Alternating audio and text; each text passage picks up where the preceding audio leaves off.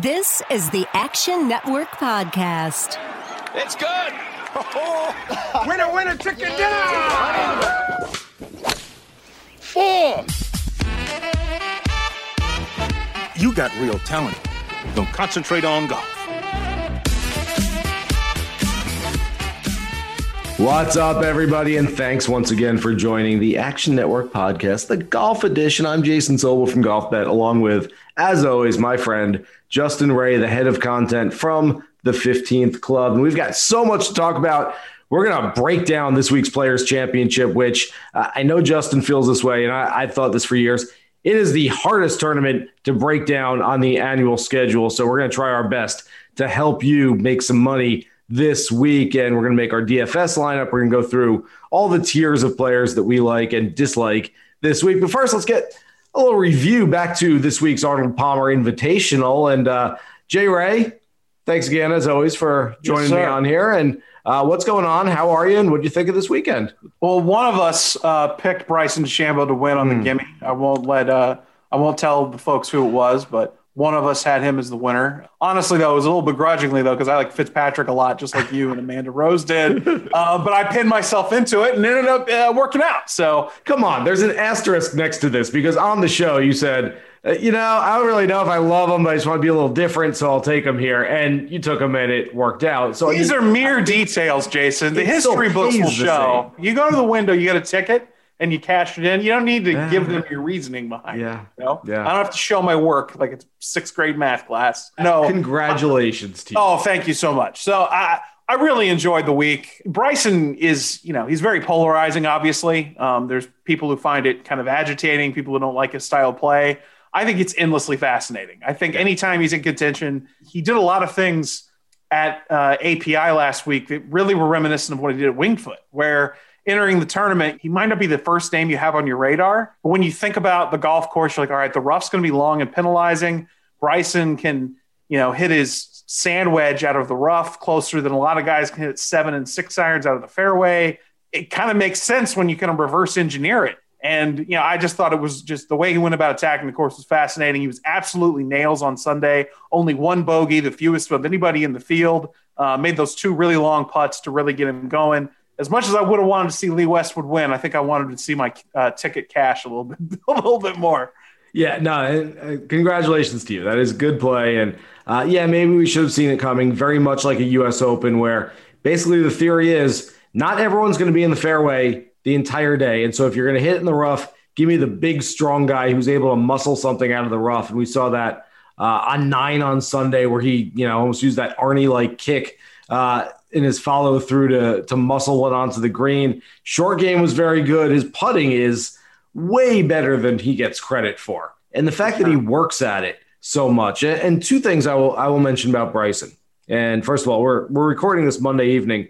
Uh, earlier today on Hitting the Green, the SiriusXM PGA Tour channel radio show that I co-host with Michael Collins. Michael was out at TPC Sawgrass. We're three minutes into the show. Bryson goes walking past on the range all I hear Michael say as we're on air is, Yo, what's up, man? Come on over here. Here, grab a headset. I'm like, Who is like, it could have been a million different people who he's getting on air and giving a headset to. And all of a sudden, Bryson walks over, and Bryson is great. And I have never had a bad interaction with Bryson. So I know there are a lot of people out there. He's very polarizing. A lot of people say, ah, I don't like that guy. I, I'm not going to tell you you have to like him, but I will tell you that as someone who's dealt with him on many occasions, I've always felt that he is open, he's honest, he's loquacious, he's very good in front of a camera and microphone. And he was once again today when we had him. And two other things that I really like about Bryson. The first is the physical part is something we talk about in regard to Bryson a lot.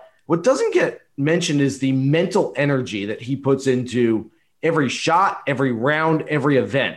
There is stuff swirling around Bryson every time he's about to hit a shot to the point where it's exhausting just watching him, Justin. And for him to play that way, not only play that way, but succeed in playing that way, I think is a testament to his mental fortitude. And I would say the same exact thing about Jordan Spieth, who's got a lot of things going on every time he's about to hit a shot. And the other one, and I wrote a piece uh, that Bryson helped me with last year for the Action Network, and our motto is sort of bet on yourself. At some point, all of us in our careers and our personal lives, we bet on ourselves and take a little risk, a little gamble. And I thought that no one personified that more in golf than Bryson. The fact that he was a top 10 player in the world and decided, you know, if I'm going to improve, I have to change my body, I have to change my swing, I have to change my swing speed, I have to change everything I'm doing. And it was a massive risk. I mean, he was a really, really good world class player. And if this didn't work out, he could have lost his career. Maybe he never gets it back. There's no guarantees.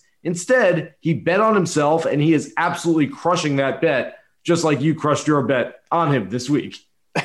Think about all the players over the years who have changed their bodies. Countless ones tried to change their golf swings and it's a huge risk and it doesn't pay off. And this guy did it and it not only paid off, like he kind of seamlessly took the next elevation in his career arc where it just kind of, you know, he turned himself into from a very good player who had won at a pretty good clip at a young age, US amateur champion, NCAA champion, all that, to a guy who could be the next world number one. And he it, it all completely paid off. I'm with you 100% on that betting on yourself. Like if you're if you're somebody who's a proponent of rolling back the equipment, he's like case study number 1 for why you don't find the modern pro game as entertaining or something. I I'm not part of that group per se in terms mm-hmm. of who thinks it's a problem the way he, he attacks a course. You have got to respect everything he's put himself through and done to get to this point in his career. Look, you may be tired of hearing about all his irons being the same length, but look, he's still the only dude out there doing that. If, from that to the bulking up and the distance to the advanced approach to analytics at a very young part in his career to i mean all the different things that he's taken on i mean you've got to commend him for it and he's still playing within the rules of the game and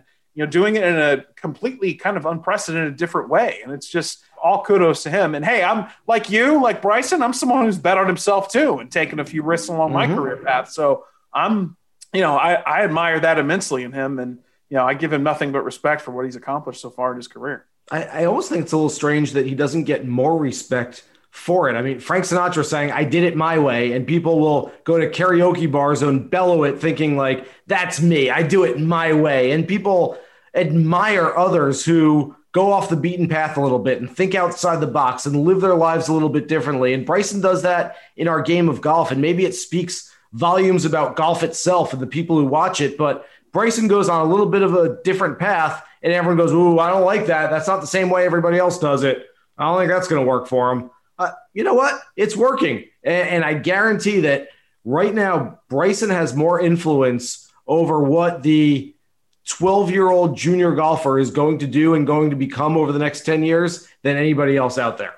Yeah, it's it's pretty remarkable. I mean, I I don't I was among the skeptical people when he kind of started going through this body transition because of just all the evidence you have throughout just you know covering golf through your career all the years and years of guys who have tried to find distance chase distance and or chase something in their golf swing and it just i mean the first one that comes to my mind martin Kaymer trying to change his shot shape sure. so he could compete at augusta national and he hasn't won since he won at Pinehurst. I mean, eh, that's just one. I'm not to pick on Martin Kaymer. he's had a great career. I'm just saying the, the history is littered with examples of guys taking risks like that and it not paying off. And I mean, he's he's taken huge gambles in terms of his body and his swing and the unconventional approach. And I mean, if I'm him, I don't care if anybody doesn't like it because guess what? I just got another winner's check. I'm holding a trophy on Sunday evening. Absolutely, absolutely. This is Action Network podcast producer Matt Mitchell here to tell you our friends at BetMGM have a great new sign up offer for our listeners a $600 risk free first bet. Here's how it works if you don't already have an account at BetMGM, just sign up, make your first deposit, and place that initial wager. If the bet wins, you get all the money. If it doesn't win, BetMGM will refund you in free bets up to $600. It's that simple. Just click on the link in this episode description to get started. BetMGM has been a great podcast partner, and they've got all the features gamblers like us love, like live betting and daily odds boosts. Plus, they're compatible with BetSync, so when you place a wager at BetMGM, that bet can automatically be tracked in your Action app. So open an account today and make your first bet risk free up to $600. Just click on the link in this episode description to get started. Must be 21 or older and physically located in Michigan, New Jersey, Colorado, Indiana, West Virginia, Iowa, Virginia, Tennessee, Nevada, or Pennsylvania. Please gamble responsibly. Gambling problem? Call 1 800 522 4700 in Colorado and Nevada, 1 800 Gambler in New Jersey, Pennsylvania, and West Virginia, 1 800 9 with it in Indiana, 1 800 270 7117 in Michigan, 1 800 889 9789 in Tennessee, 1 800 bets off in Iowa, or 1 532 3500 in Virginia. BetSync not available in Nevada. Thanks for listening. Now back to the show.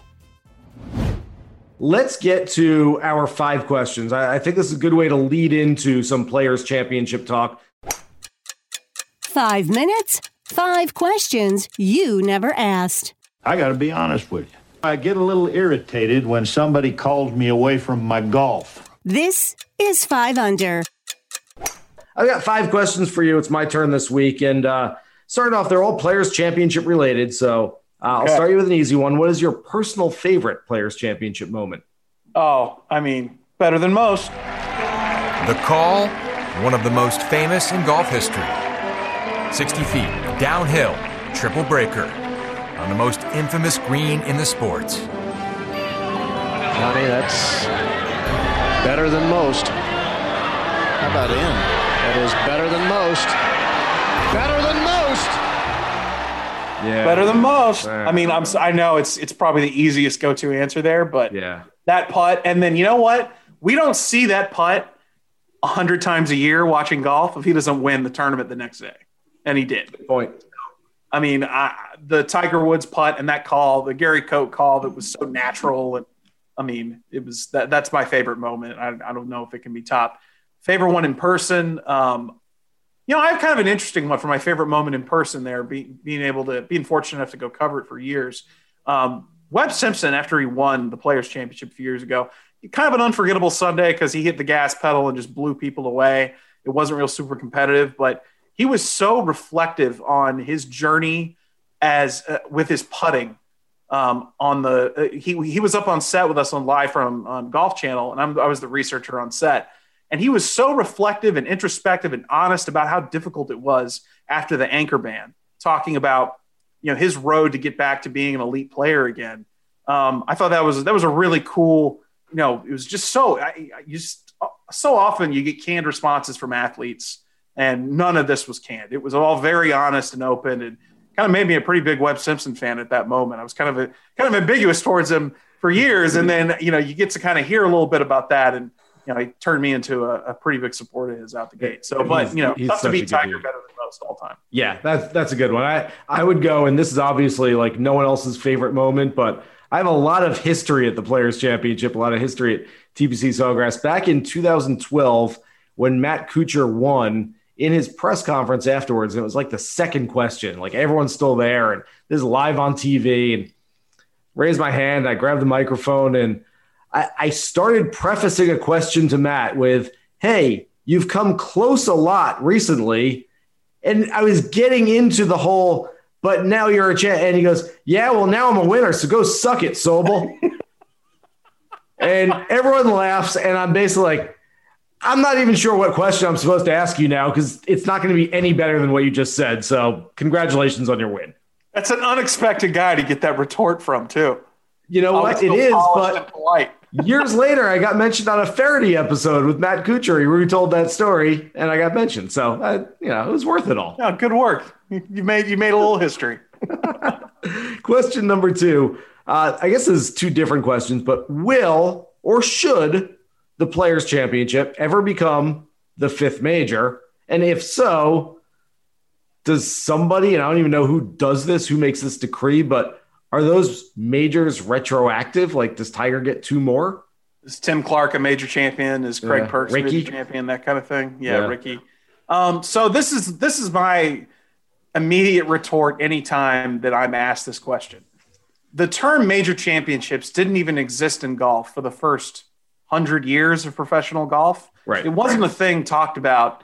You know, they didn't. First of all, the Masters didn't exist till 1934. The first Open Championship was in 1860.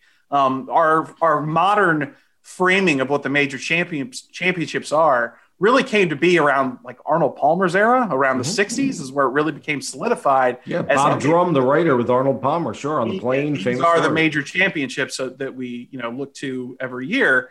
You know, before that, in like the era of like Walter Hagen, the Western Open was as big a tournament as there was in the world. The Metropolitan Open was an enormous championship every year, held in the New York area, I believe, pretty much every year. I mean, there was, I mean, the definition of what a significant championship is in golf is kind of a nebulous evolutionary type thing anyway.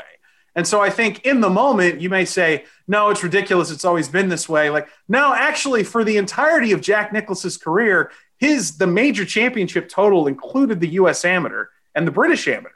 And he was looking at, I think he was looking at 20 was the, the number he was chasing down. Mm-hmm. Or I mean, he was it was a big deal when Jack beat Bob Jones' record for major championships, and it wasn't the four tournaments we're talking about. So the history of it is completely all over the place. Now, we go back retroactively and give guys who won, you know, give Jim Barnes winning the PGA championship in the 1910s, you know, historically we call him a major champion, but at that time, it wasn't necessary. They didn't have a label called major champion. It was, you know, so my opinion is just let it happen. If it happens, it happens. I mean, we don't need to have a, you know, a, a executive board make the decision or whatever it might be. I think you can win different championships throughout golf and it give you, you know, credit and it's it's has value and you know these are different things you can put on your resume and it doesn't always have to be just this singular number if that makes any sense. I don't know what your thoughts are on it, but I just know that historically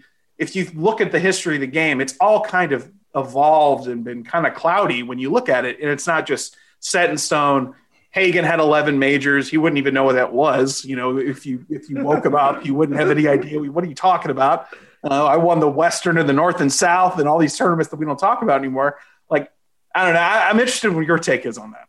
I would like to see a skit with like, you know, waking up Walter Hagen, like asking him like, you know, hey, what about all those majors you won? He's like, what the hell are you talking about, man? Have uh, Hagen meet Bryson DeChambeau.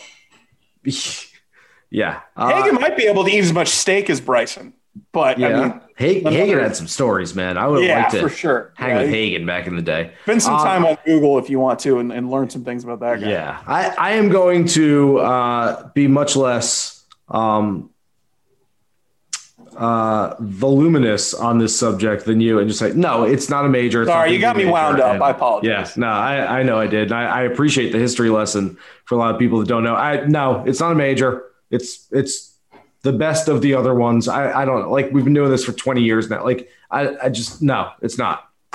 Doesn't mean yeah. it's bad. Doesn't doesn't mean there's anything wrong with it. It's an awesome event. It's a great, it's a event. great event. Yeah. I don't know why you need that tally. Like you, like when the women's game introduced, okay, the Evian Championship is a major.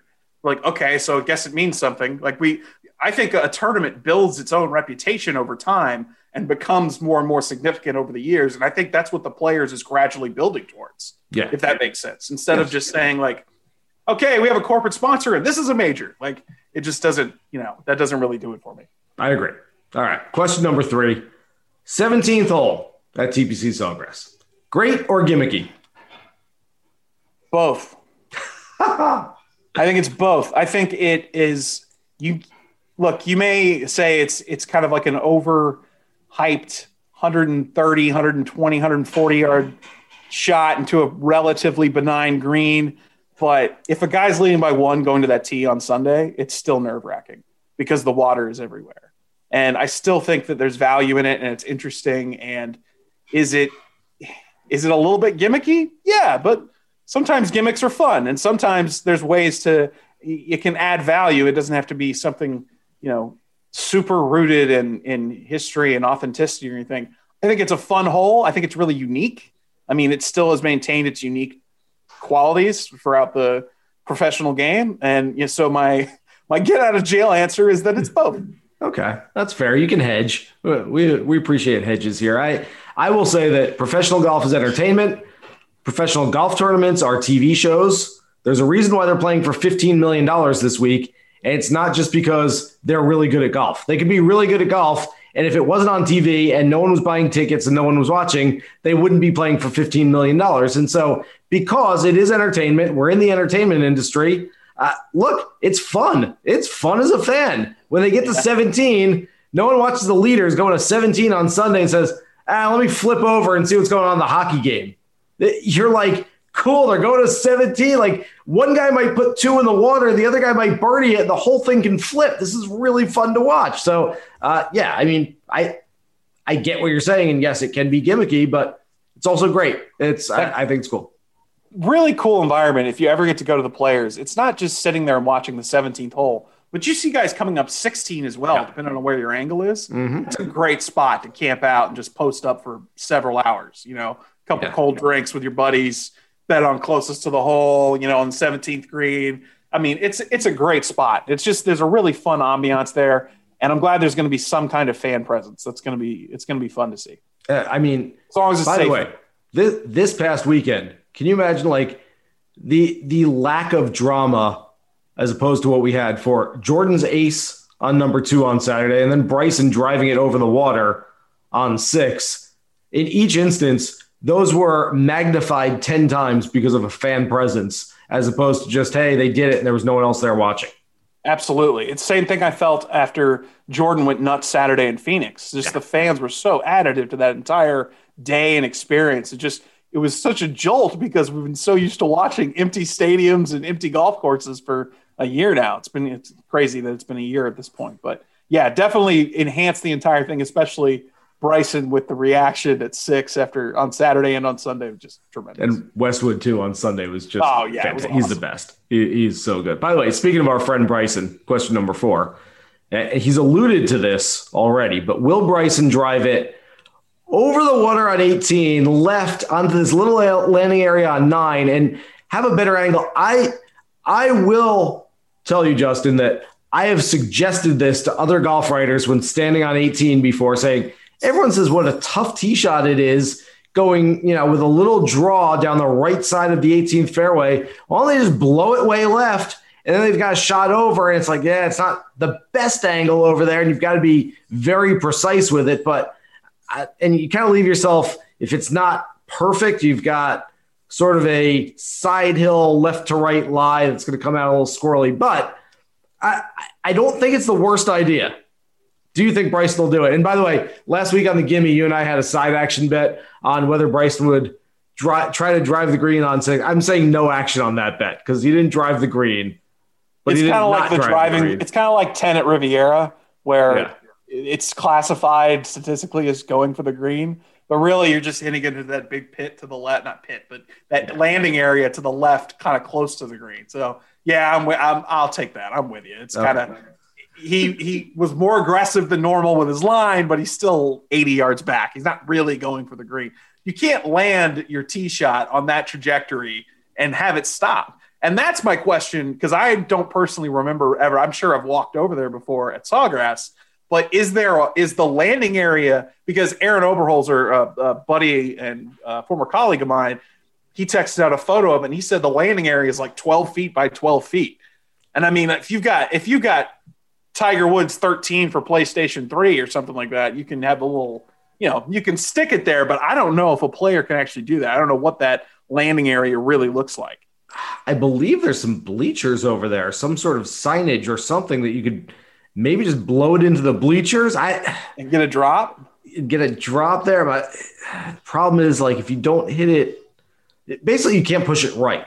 But anything left, I mean, the whole world is to the left. So right. you pull it left at all, and you're over there. You're going to have some sort of shot to the 18th grade.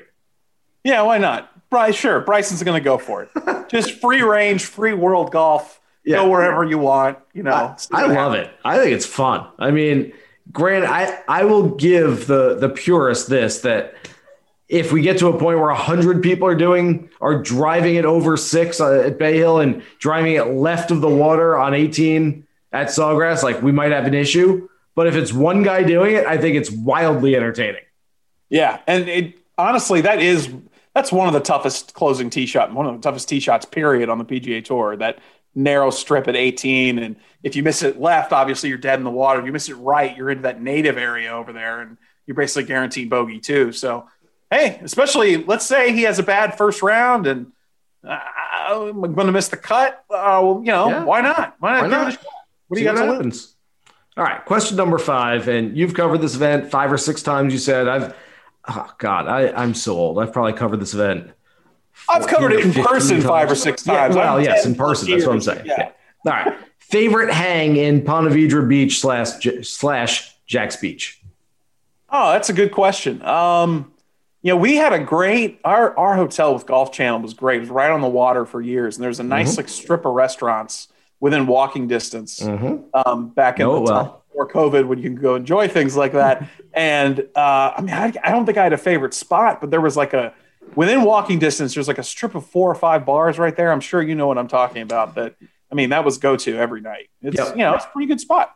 Yep, yep. I will go. I mean, our the usual Wednesday tradition is uh, knock off early, go play golf at San Jose, which is about 30, 35 minutes away. Really cool, classic course. Rocky's the GM over there, always takes care of us. Have a great time over there. Uh, head over to Taco Lu, where we've got some connections over at Taco Lu. That's where we all were last year when basically the world shut down. I was sitting with five other golf writers at Taco Lu having tacos and beers, and all of a sudden, like the entire world is like, nope, ain't gonna happen. Um, so I can get to the third leg of the uh, the journey last year, but unusual times. Uh, I would go straight from Taco Lu over to Lynch's Pub, which I believe is one of the places that you were mentioning down there on Jax Beach, and then stumble back to the courtyard at the end of the night, and you, you've had yourself a little night.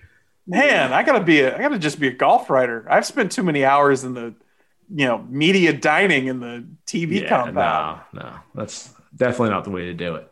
Um, yeah, so those are our five questions, and uh, let's uh, let's get to this field a little bit. I feel like we we need to get and get digging into this. So all our odds, as always, presented by Bet MGM here on the podcast, and uh, I'll go through it real quickly. Dustin Johnson opens up at eleven to one.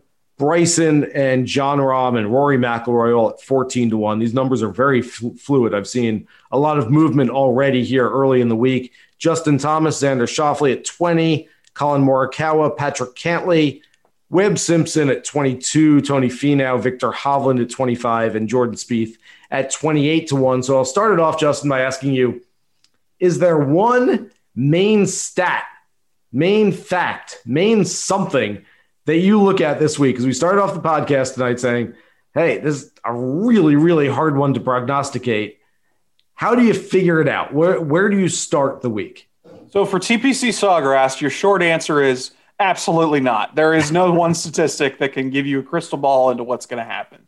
Um, since 2000, there have been seven players ranked 40th or lower in the world ranking to win here, and seven players in the top 10 who've won here. Cool. I was doing some research for uh, the work I do for Sky Sports, and uh, the strokes gained tee to green leaders per round at the players since 2013 is an amazing eclectic list. So these are the guys best tee to green at the same golf course since 2013 among guys at mm-hmm. least 12 rounds. Rory's first, Boo Weekley is second, Oof. Tommy Fleetwood third, Okay. Adam Scott is fourth, and that's followed by Jerry Kelly. So throw, throw, you're throwing darts at a dartboard here with a blindfold on, man. Like it is so. This course demands so many different things, so many different types of shots. It doesn't particularly favor one kind of player, which is why within the span of a couple years, Sergio Garcia and Tim Clark were your winners. I mean, it's just it's so you know it's really difficult to pin down any specific traits that are really significant here.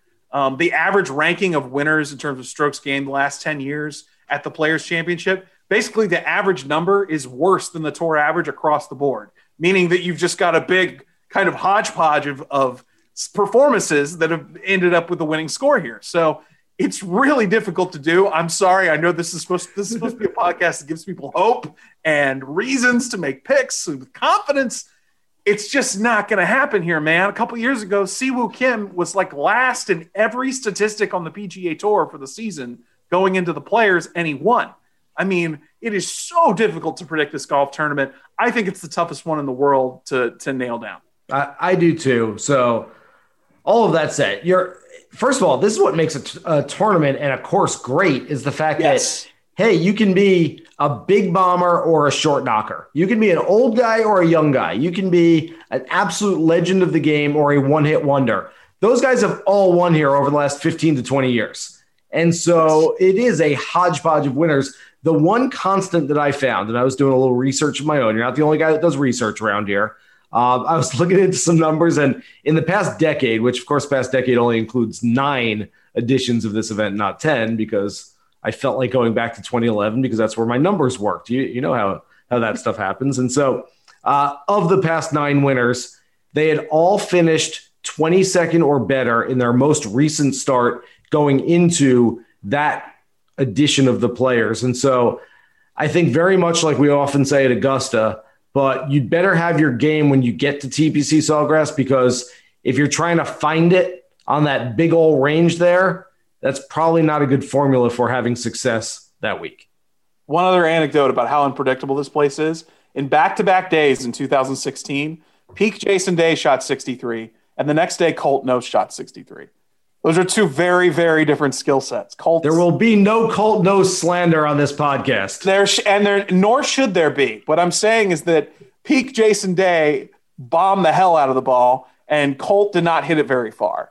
And yet, those two men shot 63 in consecutive days on the same golf course. I mean, that just tells you how tough it is. No Colt, no slander. Absolutely not. Would not do that. I, I only slander Colt when I text him, uh, which is, uh, and there's plenty of slander going on when we do that. Uh, great dude. But uh, let's all right. So let's start with the top of this field, and uh, I I won't be completely fading everybody, but quite honestly, Jay Ray, I the top of it, Dustin Johnson coming off a very iffy performance with the final round 78, I believe, at the concession a few weeks ago, finished 54th.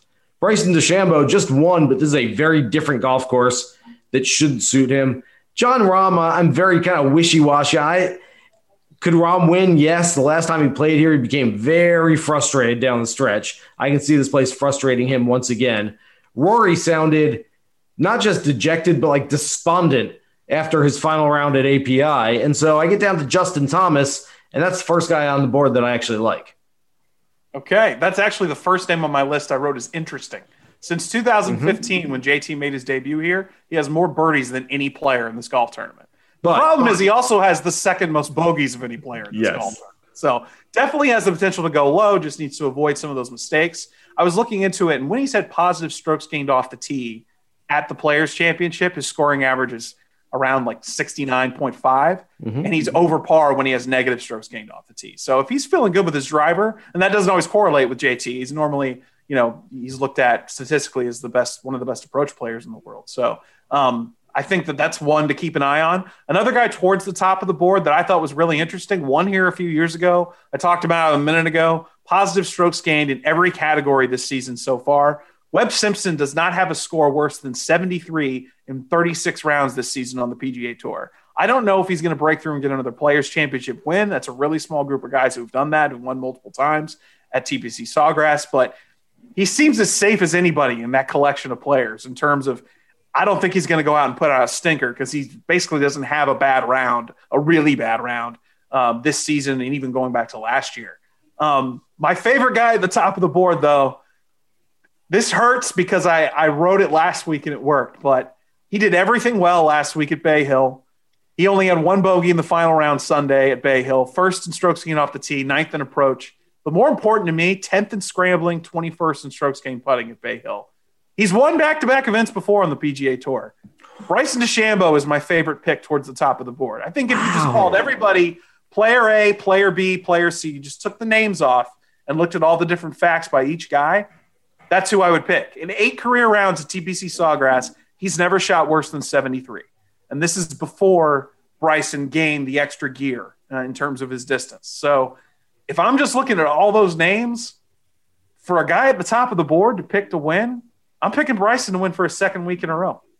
Okay. I, I look, I was not on him last week, and I feel like all the signs were pointing toward him, and we should have been on him. He had uh, two top four finishes at API in the last three years, and uh, I I don't think we should certainly write him off. So yeah, uh, yeah, I will I will say that you can at least convince me to like him. I'm not sure you can convince me to love him this week, but you I, I could sit here and won say, the, okay, won the uh, first two playoff events of 2018. He can mm-hmm. get on a total heater, um, and I just think he did everything so well at Bay Hill. And you know, look, his strokes gained putting was his best since the U.S. Open. Um, just across the board, it's just really encouraging trends. And hey, let's see if he can keep it going. I mean, in his brief history at TPC Sawgrass, he doesn't have a really bad round. That's something I'm really interested in. Uh, looking at guys this week, let's go. I'm gonna roll with it again. Okay. Uh, yeah. Again, I, you can convince me with some of that. Um, I'm not totally all in, but I I get where you're going with that. Uh, by the way, you use the perfect adjective for Webb Simpson, which is safe. Like Webb Simpson's ceiling is high, but his floor is also very high this week. I like I can absolutely see him playing four rounds of pretty good golf. We never really see much of him, and he finishes T7. And you're like, wait, where did Webb Simpson come from? And he just he plays well. If you're in like a one and done pool and you're like, you know, I don't want to use up like one of the very best players, but I want to use a guy. I think Webb Simpson, and I think he'll probably be a very popular one and done type player this week. Played really well at concession too. A tough yeah. golf course. I mean, he was right there on the weekend. Had a bad had a bad Sunday, but um, yeah, no, I'm with you on Webb Simpson. The floor is very high. We have not mentioned my two favorite players in this top tier, uh, guys under 40 to 1 this week. Patrick Cantlay is just due to win something big. Um, I picked him last year, which is very funny because I was picking him this year. And I just happened to last night go through some of my stuff from last year and just saying, like, oh, you know, they never played the event. So I wonder if there's any kind of corollaries that still work. And I clicked on my preview and I say, pick to win, favorite outright, Patrick Cantlay. And I go, all right, well, I can, you know, plagiarize myself then because I, I had him last year and I like him again this year. I, I just think it all kind of correlates really well. And then do you know, and you probably do, you're probably the one person I could ask this question to that does know the answer to this, but the player who has gained the most official world golf ranking points so far in 2021 is. Did I stump you? Tony Finau? Yes. Tony Finau. Tony Finau.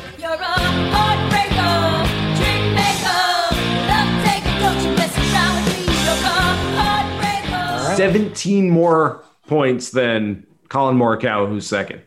This man contends so often. He's going to get to world number one and still only have one win, isn't? I thought about that a few because this Luke is the Donald way my syndrome? mind works. This is these are the things I think about. By the way, like I was like, is there a way for him mathematically to climb? Probably not, but I'm just. It's just the fact that you're even thinking about it is just a testament to how consistent he is. It, it's certainly possible. I remember going through the scenarios a few years ago where Paul Casey, I, and I think there are a few other players over the years that could have done it, but I, I specifically remember Paul Casey could have finished second at the Tour Championship one year, not won on the PGA Tour all year, and won the FedEx Cup, which yeah, just would have been I, the greatest thing ever. Was I think that might have been the year Horschel won, possibly, maybe, yeah, maybe the year after. Yeah, no, it, it look, it, you got to be incredibly consistent to do that. I mean, Tony's game travels everywhere. His ball striking numbers are through the roof, and we're all just kind of waiting with bated breath to see him right, finally right. get it done on a Sunday. When, and you were saying a few weeks ago that when he does win, he's probably going to win by like six. It's I'm, very possible. I think yeah. it's just a floodgates type situation where he runs away with one one of these weeks. Wouldn't it sort of feel like Rickie's win back here in what was it, 15, I believe? 15. That, that was six years ago. I know. Think but when Rickie that. won, it was like, we he's good. We all know he's good. We all know he's going to win something at some point he just hasn't really done it yet. And all of a sudden, where Rickie breaks through, it wasn't a six shot win. It was a playoff that went to a sudden death. Great I mean, playoff. Great that playoff. One of the great finishes in, in the last 10 years. Rickie so. Kisner and. See, I was going to give you Kisner. I oh. forget the third. Ooh. David Lingmerth, maybe? Yeesh. Possibly. Maybe. I'm not going to cheat and look it up, but yeah. it was definitely a three person playoff. It was. It was. It, it would kind of feel similar to that, right? Like where he was throwing darts. Yeah, yeah. It, if if Finau were to win, it would kind of feel that way. Where yeah, yeah. it would so. also be an incredibly popular victory. You know, it would be absolutely. a really popular victory, not just with fans, but with guys on the tour too. Yeah, so, absolutely. Um, so I, yeah. I went and looked, and so over the last nine editions of the Players Championship, on five of those occasions, the winner came from the 40 to 1 to 60 to 1 range pre tournament, which means that I think there's a lot of value in that range. And uh, real quick, looking at BetMGM, uh, I'll just go through the names without the numbers because they're all pretty close to each other. Daniel Berger, Hideki Matsuyama, Patrick Reed, Scotty Scheffler, Tommy Fleetwood, Tyrrell Hatton, Jason Day, Matthew Fitzpatrick, Paul Casey, Sungjae Im, Joaquin Niemann, Louis Oosthuizen. Uh, that's a lot of guys to rip through right there, and you know, right on the heels of them are some good players as well. Anybody sticking out to you in that? Uh, we'll call them the mid tier uh, of players that uh, uh, it's been a sweet spot at this tournament over the years. I'll tell you one guy I'll cross out in that group, um, which seems mean to do that, but a guy who was really he's performed great in basically every event except the players in the major championships the last two years. That's Tyrrell Hatton. Oh. And he was wildly inconsistent at Bay Hill. Book into crazy week 77, 67, 66, 77. Yep. Clearly, he's working on something with his golf swing because that that's he found it in spurts but didn't quite uh, have it. He hasn't had great success at the Players Championship in his um, short career there. Looking through the list, I mean, uh, Patrick Reed's short game is going to travel everywhere. Didn't have a good week at Bay Hill though. So Didn't have a good week. Plus, there has no track record whatsoever at Sawgrass. So I will say Tommy Fleetwood is among the leaders in a lot of key statistics at the Players Championship the last few years. Strokes gained tee to green, he's up there. Birdie average is very high. The problem is that course history doesn't really correlate at all at yeah. the Players Championship as we were talking about. So, but I think if I've got to pick one guy, Jason Day's been kind of encouraging recently. Mm-hmm. Um, he feels like he might be finally getting healthy, but I think I'll pick Fleetwood out of that group. I like Fleetwood a lot. Oh, by the way, Fleetwood was six over when this tournament was suspended after one round last year. So that that, that gives me the willies. I think I like Fleetwood a lot last year. Yeah, I know. I'm like, uh, I should have gone back and looked at those scores from round one because they're probably going to uh, going to unnaturally sort of help shape opinions. But I do like Fleetwood. I like Jason Day from there. I like Joaquin Niemann a lot. I think Joaquin Niemann could show up this week. The ball striker on a ball strikers course. And Scotty Scheffler is another guy that uh, coming off finishes of fifth, 20th, and seventh kind of fits the profile for where guys usually are trending in the right direction at this one. Um, let's go just a little bit lower before we get to our DFS lineup this week. Um, I, I think there's a ton of value down the board. Uh, looking at guys outside 61, I'm just gonna I'm gonna reel off a couple of names that I like. Will Zalatoris shows up every single week. Again, a ball strikers course. This one could be better than most of the other ones. Most of the other ones have been pretty good for him. Justin Rose is to scare some people off after that withdrawal on Saturday this past week. As long as he's healthy, he is trending in the right direction. 100 to 1 for him at BetMGM. Russell Henley at 100 to 1. I like that. I sort of missed him in a lot of things that I wrote this week, but Cameron Tringale at 125 to 1. That's a first round leader, kind of early pick. Chris Kirk, sort of the same way. I like Chris Kirk a lot this week. Um, that, that's kind of about it. I, you get down into the 150 to 1. I mean, you've got the Gary Woodlands and Brandon Graces and Sebastian Munoz. I mean, there it, it is not a a total um, a total lark that you know one of these guys could show up this week and very much like Si Woo Kim, who's 400 to 1 a few years ago, and actually win this thing. It's a great week to find value way down the board for all the reasons we've been talking about. That it this course doesn't particularly favor one type of skill set. It's not the week in, week out where a guy who bombs it is going to have a big, big uh, advantage over folks. Uh, you mentioned one of the names that I like, and that's Russell Henley. Um, yeah. Player who in the fall was really among just the best players on the PGA Tour in terms of iron play over the last six to nine months. Um, positive strokes gained in every discipline again, so nothing overly bad that's going to scare you away. Fifth in strokes gained approach this season, 13th in tee to green, second year in a row he's been in the top 10 on the PGA Tour in greens and regulation. He's made eight out of 10 cuts this season so far. Mentioned the good play in the fall. He had a pair of top five finishes. I think he's interesting. I'm going to go even further down the board for another guy who I think is interesting too. He's fourth in birdie average at TPC Sawgrass among all players the last 10 years. Hmm. Harold Varner. Ooh. Harold Varner finished tied for seventh here a couple years ago. Um, positive strokes gained again in every discipline, which you think of HV3 as a better ball striker than he is around the greens, but he's positive in strokes gained putting, positive in strokes gained around the green, around 30th in both approach and strokes gained around the green this year. Didn't shoot higher than 73 last week at Bay Hill, finished 21st. Uh, 20, I, I see him plus 22,000. I mean, that's, that's some good, I think that's some good value. And it, look, guys have got their first PGA Tour win before. Tim Clark did, Craig Perks did way back in the day. It's not completely unfounded that a guy could break through with his first win here. And he's got the ball striking chops, I think, to do it. That past success here with a tie for seventh place a few years ago. You talk about popular potential winners. You, you mentioned that in relation to Tony. That is the number one note I wrote down too. Is I don't know if I'm just in a feel good kind of mood with fans coming back and Yeah. golf kind of being on fire right now, but it would be really popular. You're right. you can tell with PGA Tour players now with social media and things like that, where uh, you can tell when a popular guy, when everyone's happy for a guy who wins, like the players themselves, forget about the fans, the players themselves might blow up social media if Harold Varner is able to not just win for the first time, but win a big one like this. And yeah, I, I, I like it. I think it's worth throwing a few darts at some big numbers this week because there is some value out there. We're going to make our uh, DFS lineup in just a second. But before we move on here, I want to paint a quick picture for you with the help of our friends at Athletic Brewing Company, brewers of the most flavorful non alcoholic beer money can buy. Picture this. Last week, you made a long shot bet. Let's say you bet Lee Westwood to win the Arnold Palmer Invitational. And after all it's said and done, he loses to Bryson DeChambeau by one stroke. You're furious. You're heartbroken. Go to your local park, take a walk, clear your head. You start walking on a nature trail, trying to forget all about Lee Westwood, but the trail's in such rough shape. You trip, you roll your ankle, you fall down, you break your phone. It's a total nightmare scenario. I feel like whoever wrote this, Justin Ray, uh, was not just making this up. I feel like this was a real case scenario.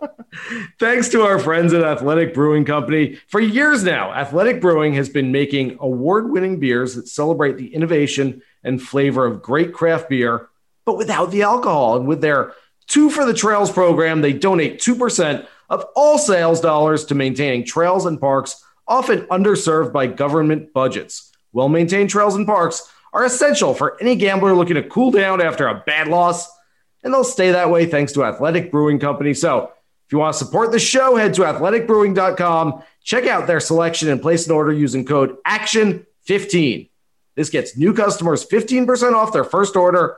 And if you order two or more six packs, shipping is always free. That's athleticbrewing.com. Use the code ACTION15 on that first order and enjoy the flavor while keeping that gambling edge. And Justin Ray, I just got a shipment of Athletic Brewing in the mail, and I'm taking my first sip right now. You've got the Cerveza Atletica, I see. Yep, I'm in. And this Kind is of, so we got kind of like a Mexican Cerveza. Like I love a I love like a, a good Mexican beer. Being it, Texas has boy. got a little pale ale taste to it. Yeah. Okay, nice. Solid. Um, Very good. I, I will say it's very good. I, I will say that as somebody who, I, you know, what, I'll just say it. I, I've I've drank on a podcast before. Drank while sitting on the 16th hole of the Waste Management Phoenix Open at nine in the morning, doing a blog for a certain four-letter company. I have experience in this area, and non-alcoholic brewing uh, with Athletic Brewing Company can um, can certainly help you keep a job after a while. So, uh, no, I didn't lose my job based on any of that, but it, it, you know, non-alcoholic's probably the way to go. I'm just gonna say play it safe. So So I'm about to be a dad for the Yes. first time, and I'm on high alert here in the next six eight weeks in terms of drive to the hospital duty. So uh, some athletic brewing companies uh, a good idea for me here in the next. we month. will get you some. And the ironic part is that once you are a dad, you're gonna need as much alcoholic beer as you can get. So So we'll we mix in the real ones here and there too. Yeah. Yeah, there you go. Want to be a DFS millionaire? You're just one lineup away. We're gonna go nose to nose with him, and you're gonna play better than you ever dreamed of. Because, God damn it, that's what I demand of you. So let's get drafting. All right, let's get to our DFS lineup. As always, we uh, go through DraftKings and we pick out six players going back and forth. I'll give you the first pick, Justin. Where do you want to go with your pick? First pick, I will go. I'll go with the guy I picked to win again, and at 9,700, down on the board a little bit. I, you know, you'd expect Bryson DeChambeau. I think he's he's among the he's either second favorite or co-favorite with DJ going into the week. 9,700 is a great number for me for Bryson DeChambeau, so I'm going to put him as our first pick. All right, I like that. Um, I think we can go deep. Like there, there are going to be some lineups that people make this week. I've already made a few on DraftKings and FanDuel, by the way, where you look at the lineup afterwards and you're like, I just won, right? Like I know it's Monday, but like hand me the money. This thing is so good You've uh, got to go because of the pricing. Got to go deep. I mean, Yeah. it's just you just you, there's so much value down on the board because of the total randomness, seemingly, of the winners of this tournament. It's not. Right. I don't say it's not randomness. It's just varied types of players who could win. I'll say. So I'm with you. You got to go. Got to go kind of deep here. All right. Well, I'm going to spend some money to start because there is some value down the board. And I'm gonna go with my favorite play out there, Patrick Cantlay this week, 9200. Okay. 9,200. Add him to my roster here. All right. I'm going to go back to the guy who I said positive strokes gained in all the different disciplines. 21st last week at Bay Hill, a top 10 finish a couple years ago at the Players. Would be a super popular win. Give me Harold Varner, 6,700. That's some value lower on the board. And give us some more money to play with here with these next three picks. That's a good one. I like that. I, am going to take some value as well. Another guy who played really well, tied for eighth last week, and also got to be a great story. And I feel like sometimes the Players Championship, because it is the championship of the players, it's PGA Tour's flagship event. Sometimes these stories kind of come out at this event. And Chris Kirk has a nice track record at this one. And his ball striking's been solid lately. I think there's a little weight lifted off his shoulders uh, after he got his, his full status at the Sony. And for those who don't know the Chris Kirk story, uh, dealt with sobriety issues, dealt with some depression. He's kind of been there and back, and now in uh, in theoretically a very good spot from everything we know and everything he's told us. And so at seven thousand this week, I think Chris Kirk is a very nice play. Okay, I like that. We've got some got some change left over, but I'm going to leave you yes, with a big amount of money because I really like Russell Henley going into this week. I think Yeah. that I think that his ball striking numbers, is uh, the, the fact, like I keep saying, the positive strokes gained across the board, nothing's going to particularly kill you. Uh, Russell Henley would fit in terms of form this season, not being overwhelming per se, but he's had some good finishes, played pretty consistent in the fall, really good ball striking numbers. Uh, that's going to leave you with ten thousand dollars left, my friend. Well, just as we said last week, I think we were in the same predicament last week where it's like, you left me a perfect number with a guy I really like, so I might as well just not overthink it and uh, just take him. I've got 10,000 left. There's a guy sitting at 9,900 named Justin Thomas, who I think plays man. really well on this golf course and has a really good chance of winning this week. And I am taking him. I, I think uh, I think Justin Thomas is playing a little fiery this week. Uh, I think Justin Thomas Okay. is um, he ain't happy about the way things have gone so far this year. He's had a couple of chances, hadn't closed anything out. I think that he's getting a little frustrated with himself, and I think he's going to take it out on a field at some point very soon. It could be this week. I think he knows the statistic I, I said earlier. The most birdies of anybody, but the most bogeys, the second most bogeys or worse since he made his debut here in 2015. He's a guy who's great at making corrections in his game. It's what the best players in the world do. I think maybe he changes a little bit of his strategy on some of these holes this week. And I, I like him a lot. I like him a lot. I like him to find that elite iron form to put him at the top of the world rankings. Um, I think I've, once again, we got another winning lineup. I mean, how good Top is the lineup? Look, uh, Patrick Cantlay, Bryson DeChambeau, Russell Henley, Chris Kirk, Justin Thomas, Harold Varner III. Send it. I, I really Drive like that one. everywhere. Yeah. Uh, before we go, just because we barely mentioned his name and I want to get him in here, and he's so polarizing right now, but what do we make of Jordan Spieth right now? And what do we make of him this week where uh, if he wasn't as much of an enigma rolled in, rolled, wrapped up in a riddle already, he comes to TPC Sawgrass where he was fourth in his debut back in, I believe, 15, played really, really well. And ever since then, even when he was playing his best golf, never could figure out this place. 2014 was he made his debut. It was right after he nearly won the Masters. He might have still been a teenager at that point, or maybe he was 20 years old. Uh, bogey free through the first three rounds. I mean, he I didn't think it looked like he wasn't going to make a mistake in his debut at the Players Championship, and I think since then he's bogeyed like 20 percent of the holes he's played since that point at the Players. So, um, my favorite Jordan Spieth stat right now: three top fives in his last four starts. He had three top fives in his previous 70 starts before that. So, um, one thing to hang your hat on if you're a Spieth fan and you want to see him succeed going forward, his last four tournaments, he's averaging more than a full stroke gained on approach per round. And entering this stretch, he was losing more than half a shot. So, when he was at his best, I know we always, with Jordan, it was always talking about his putting and all the incredible putts he would make, his great short game. Truth of the matter was, he was among the five best iron players in the world when he was at his absolute pinnacle. So um, I think he's getting there. He's getting better. I, this is a really tough place to break through, man. I, I don't know if this is going to be the week, but if you've got some low hanging stock on Jordan Spieth at Augusta National, the only player in the history of the Masters with a better strokes gained total average than Jordan Spieth is Ben Hogan. So uh, if he's peaking right for the right time, and guys who are in that category where he is three-time major champions. They're always trying to peak for the big events. That might be something you look at. Ben Hogan ain't walking through that door.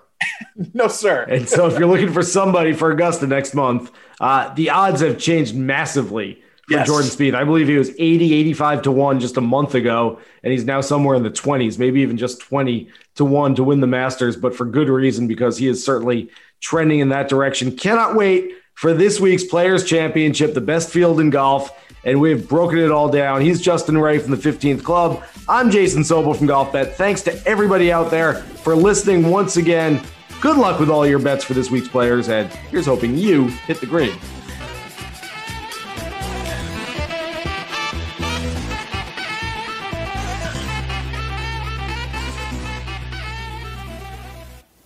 Finished talking.